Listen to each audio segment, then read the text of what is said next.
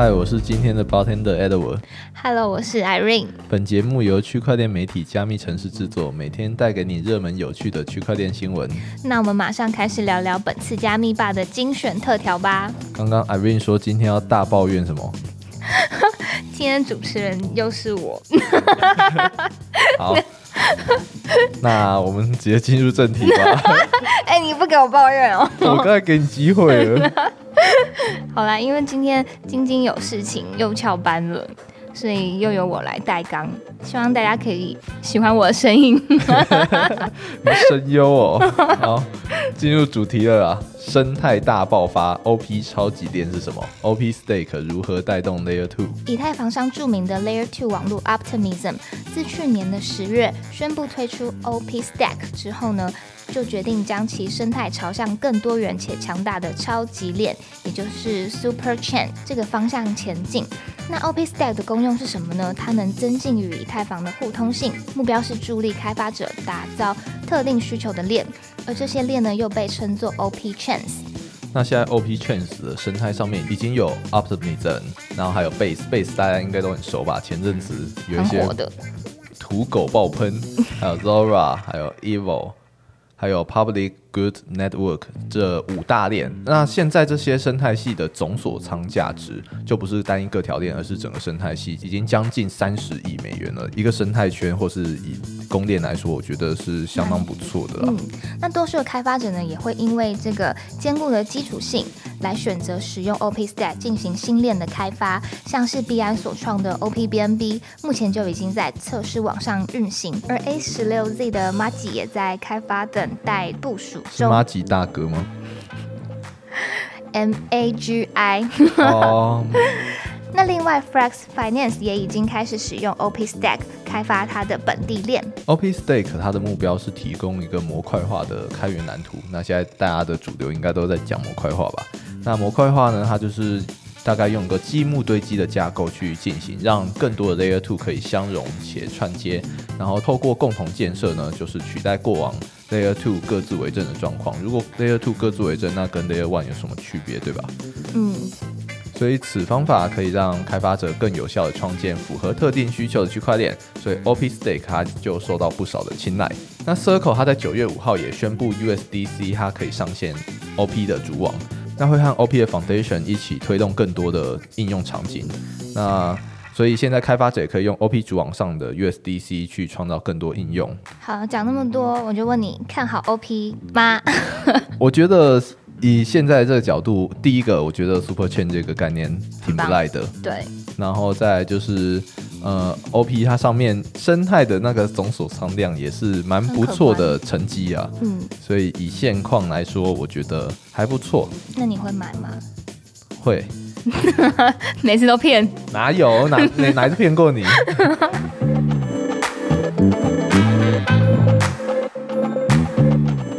好，那我们看下一个新闻。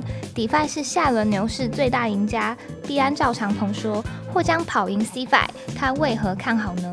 币安执行长赵长鹏在上周五在推特上面举办 AMA 活动的时候表示，虽然当前 DeFi 的交易量只有中心化金融，也就是 CFI 的五到十趴，这个数字并不小，但到了下一轮牛市，这规模还有可能会超过 CFI。那 DeFi 跟 CFI 差异在哪边？那为什么说 DeFi 有潜力啊？嗯，去中心化金融 DeFi 是公共区块链上所有金融服务的总称。那使用区块链技术和智能合约来实现金融服务，无需中介，强调开放性和去中心化，这是 DeFi 的特性。那 CFI 则是由传统金融机构运营，需要中介机构的参与，所以主要差别就是有无中介。那在一些特殊事件发生的时候啊，DeFi 它可能就有一些超常的表现，像 CFI 它有危机的时候，那部分的币圈用户都会转去使用 DeFi，所以我们可以看到每一次什么中心化交易所、什么币安、FTS 等等等等出状况的时候，去中心化交易所什么 Uniswap 啦、GNX 啦等等都会爆喷一波。然后在美国监管的施压上面啊，DeFi 它现在仍然有可以抗审查跟自由的特性，这也是在未来可以跟 CFI 抗衡的一个利器之一。嗯，可是呢，DeFi 它也不是绝对的，就是无法无天，没有法可以去管的，无法替代。对，因为知名的混币器 Tornado Cash，其中一名创办人就已经被 FBI 美国联邦调查局逮捕，罪名呢是涉嫌洗钱超过十亿美元。不过这一边他目前是被起诉而已啦，他还没有被定验。我自己是觉得逮捕他有点过了，所以我们等一下会提一下成功翻盘的其他案例。好，那另外呢，Uniswap 日前也被投资者集体的起诉，原告认为其上架了诈骗代币，让投资者被骗。你有被骗到吗？没有，任何人都可以在 Uniswap 上架各种代币啊，所以那个投资人的指控他没有什么道理。嗯，因此美国法官他在八月三十号就驳回了这个诉讼。那原因是投资人还是 Uniswap 都没有办法辨识诈骗者，都不知道他是谁嘛。然后也强调现在监管的不确定性可能会影响到投资者的权益。那我就觉得投纳豆也是啊，他就是弄了一个协议，然后我觉得概念有点像是说。我就放了一个游泳池在院子里，你们要玩的人自己玩。对对对那如果出事的话，是你自己。总不会有一个我、放在那个马路上好了，然后有人跑去洗澡，然后我被告妨碍风化，哦，就这个概念就对了。我自己随便瞎掰的啦。好，那下一个主题，人人都能领 G-Shock 要送免费 NFT 五步骤领取，教学抢先看。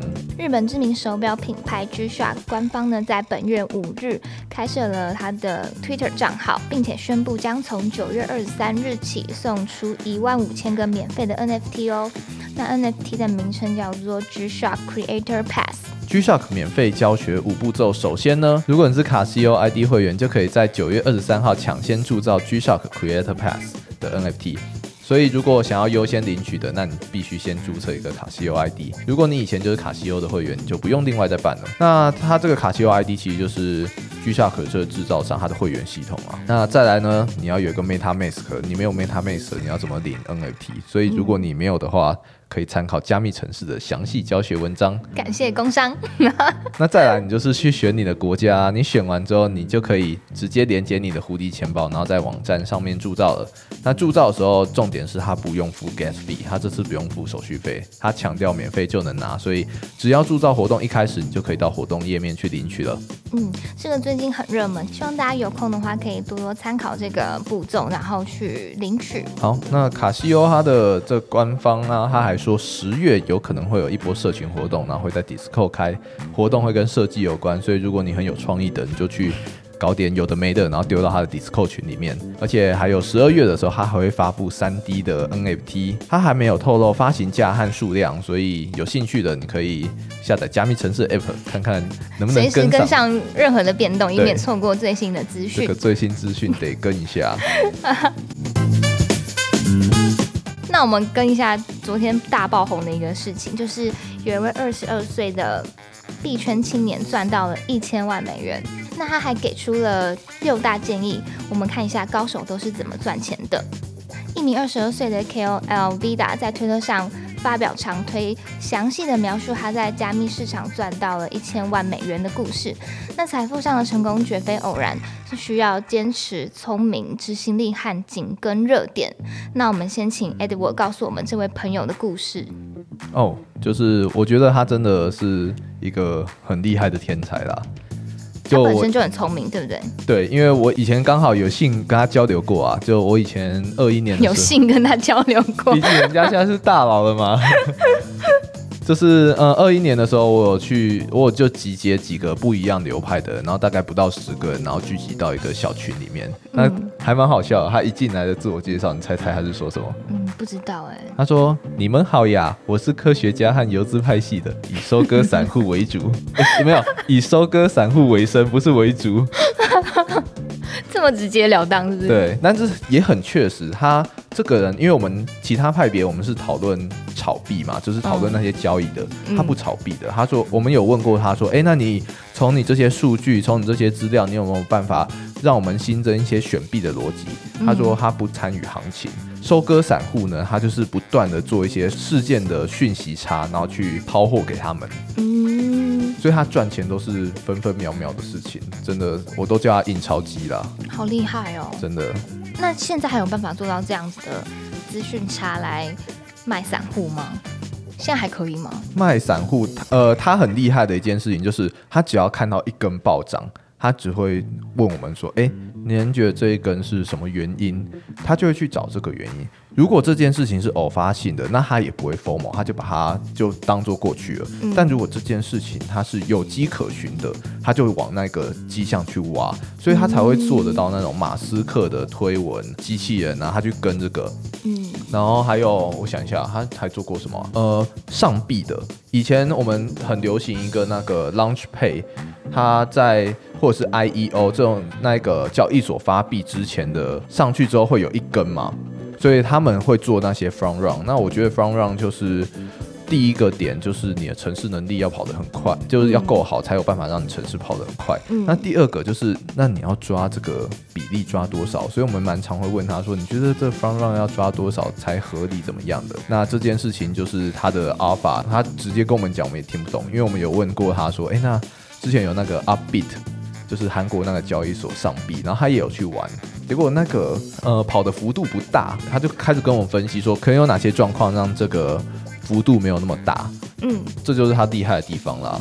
啊，那听起来很难呢，听起来是一般人做不到的，对不对？我跟人家讲都是说，他把那一个钱摆在我桌上，我都拿不动。对啊，这是一般人很难做到的。但我觉得他其他值得学习的就是他给年轻人的其他六点啊，他这也不是随手而来，就是有些人会说，哦，谁谁谁赚钱是靠运气，或者是谁谁谁赚钱他就是早期进场，或者是谁谁谁赚钱就是他家有钱。但这一个他就是他家也没有特别有钱，嗯，那他也不是靠运。其他每一件事情都很认真的去研究，是不是？对他都他可以很完整的说那个整个流程，他不是一个哦，我也不知道为什么我会赚了这笔钱等等的，而且他可以持续的呃去从这件事情去延伸新的架构，这样。那那六点建议就交给你了。好，我们来看一下是哪六点。第一个是找到你的激情并努力工作，你需要比竞争对手更加努力才能超越他们，对吧？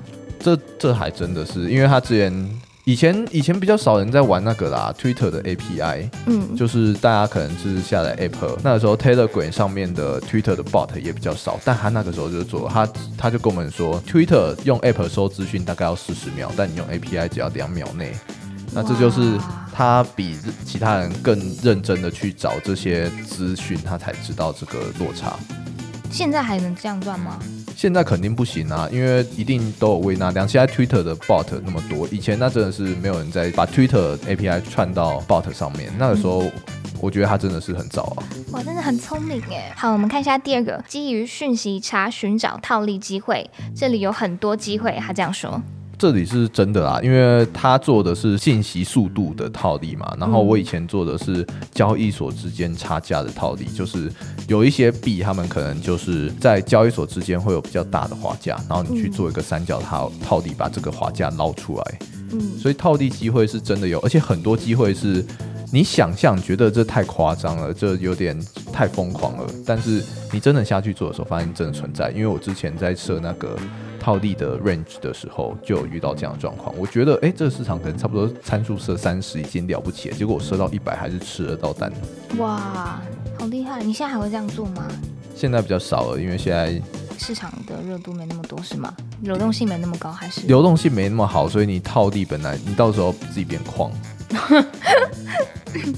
好，然后第三个呢是将不重要的工作外包给比你时间更便宜或者是技能更好的人。这个是啊，这个是就是，所以 Irene 都把一些杂七杂八的工作外包给我。我们哪有？少在那边乱讲。但确实就是等等于说，你要更好的利用自己的时间嘛，把你的时间分配出来，不需要做的事情你就包给其他人，有能力的人，是吧？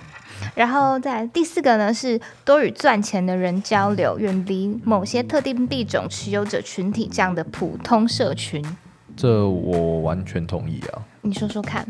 嗯，就是以我自己的经验，就是我可能在学生时期的时候比较少跟同学那些交流，然后可能都是跟大佬交流，对不对？呃，有一些以前也不是大佬，但是他们也是，就是我觉得跟他们交流有一个好处，就是他不是你的同温层，嗯，但是久了之后，你的同温层会变大。嗯，哎，这句话很棒哎，这句话。所以就是。你跟他们交流之后，你才有办法扩大自己的认知边界。没错，嗯，那如果你只会就是哎、跟特定某些币种持有者这样子，你就只能永远是这个小圈圈，对不对？这样子你会每天花很多时间在取暖，哦，对，这时间就这么少，然后你还花这么多时间取暖。哎呀，很棒哎。好，然后第五个呢是不要像普通人那样赌博或者是盲目的跟风，要专注于交易的确定性。来，你跟我们说说看。所以我觉得每一个交易之前都会有一个计划嘛，嗯，就是有这个计划之后，你就不会是跟风。像我自己也有跟风过啊，Walmart 之类等等的，所以嗯我我敢说，我一定好几次都被这个 B 打偷偷割了好几次。就是看到哎、暴涨，这是这种消息面，然后进去的时候就跟了，对不对？就被他割了了一波。嗯，可是这个其实很难，就是大家都知道，小白也知道，韭菜也知道，但是真的要做到不跟风，是不是其实很困难？对啊，因为那叫做人性啊，所以交易很反人性。嗯，而且会有那种膨胀的情绪，你就会害怕错失，就会 FOMO。对啊，FOMO 或者是摇摆起来了，哎，今天赚多少？然后就是摇摆都是开始浪，然后杠杆开拉满，然后就隔天吃土，没错，隔天吃树皮。那是什么？那是什么？最近一直下雨，土都不太好吃，要吃树皮。希望大家听得懂 Ed 我的梗。那最后一个呢？他说要发现市场的效率，并且利用它。嗯、我觉得这个效率的话，效率要怎么就是解释给我们小白听呢？从我的例子是发现市场够疯狂，可以去吃比较大 range 的单啦。那另外的话，我觉得市场效率有一个就是二十四小时吧，嗯。二十四小时以他的角度来说，肯定这个就叫做效率，嗯。因为呃他不做交易的，嗯，所以他不会像我们一样在那边看走势、开单、关单，他就是想办法对想办法去优化的机器人，嗯。然后给他机器人套一些不一样的逻辑。嗯那这样子，这个对他而言就是一种市场效率，或者是呃，他觉得哪一边哪一些消息面可以为这个市场带来比较大的波动，那他也会去挖这些效率，就特别去挖这些内容。这样子，那如果是以我们一般散户投资者呢，我们可以怎么利用这个市场的效率？是不是也是类似他这些做法？我觉得其实有一个很很大的共同点。不是，我觉得如果以我们这些不做某种信息，呃，反正怎么不管怎么样都是资讯落差啦。对，那我们散户最平易近人的资讯落差应该是资费套利。资费套利。因为永续合约它是一个只有在加密货币市场才有的产品，嗯那这样子加密货币市场比起传统市场，它的效率就多了资金费率这件事情。嗯那如果我什么都不想赚，我就只想赚资金费率的话，这件事情是办得到的。那这样子这就是与传统市场区别的市场效率了。我自己这样觉得，以散户而言啦，嗯，比较门槛比较低的可能是这个，但现在也都还是可以这样做，对不对？一直都可以啊，资金费率一直都可以套。可是散户真的会做这件事吗？可是那个门槛已经真的很低了。哦，可可能应该还是很多人做了。对啊，你自己会做吗？我会啊，你也会哦。嗯，那现在还会做吗？现在会啊。最近近期呢？近期近期很很死的市场，你会做吗？呃，近期我不太会去做资金费率的套利，因为近期第一个费率有点低，嗯，第二个费率高的我宁愿去做它的方向，因为最近费率高的像什么 MMR，那这种币不会太想去套它，嗯，那我就是跟着它去做，去做多，然后领资费，还可以顺便领价差这样子。哇，好聪明哦。那你告诉我们最后一个新闻，那最后一个新闻就是东京电玩展五款参展炼油抢先看，其中一款人设超惊艳。日本游戏界一大盛事——二零二三年东京电玩展 （TGS 二零二三）要来啦！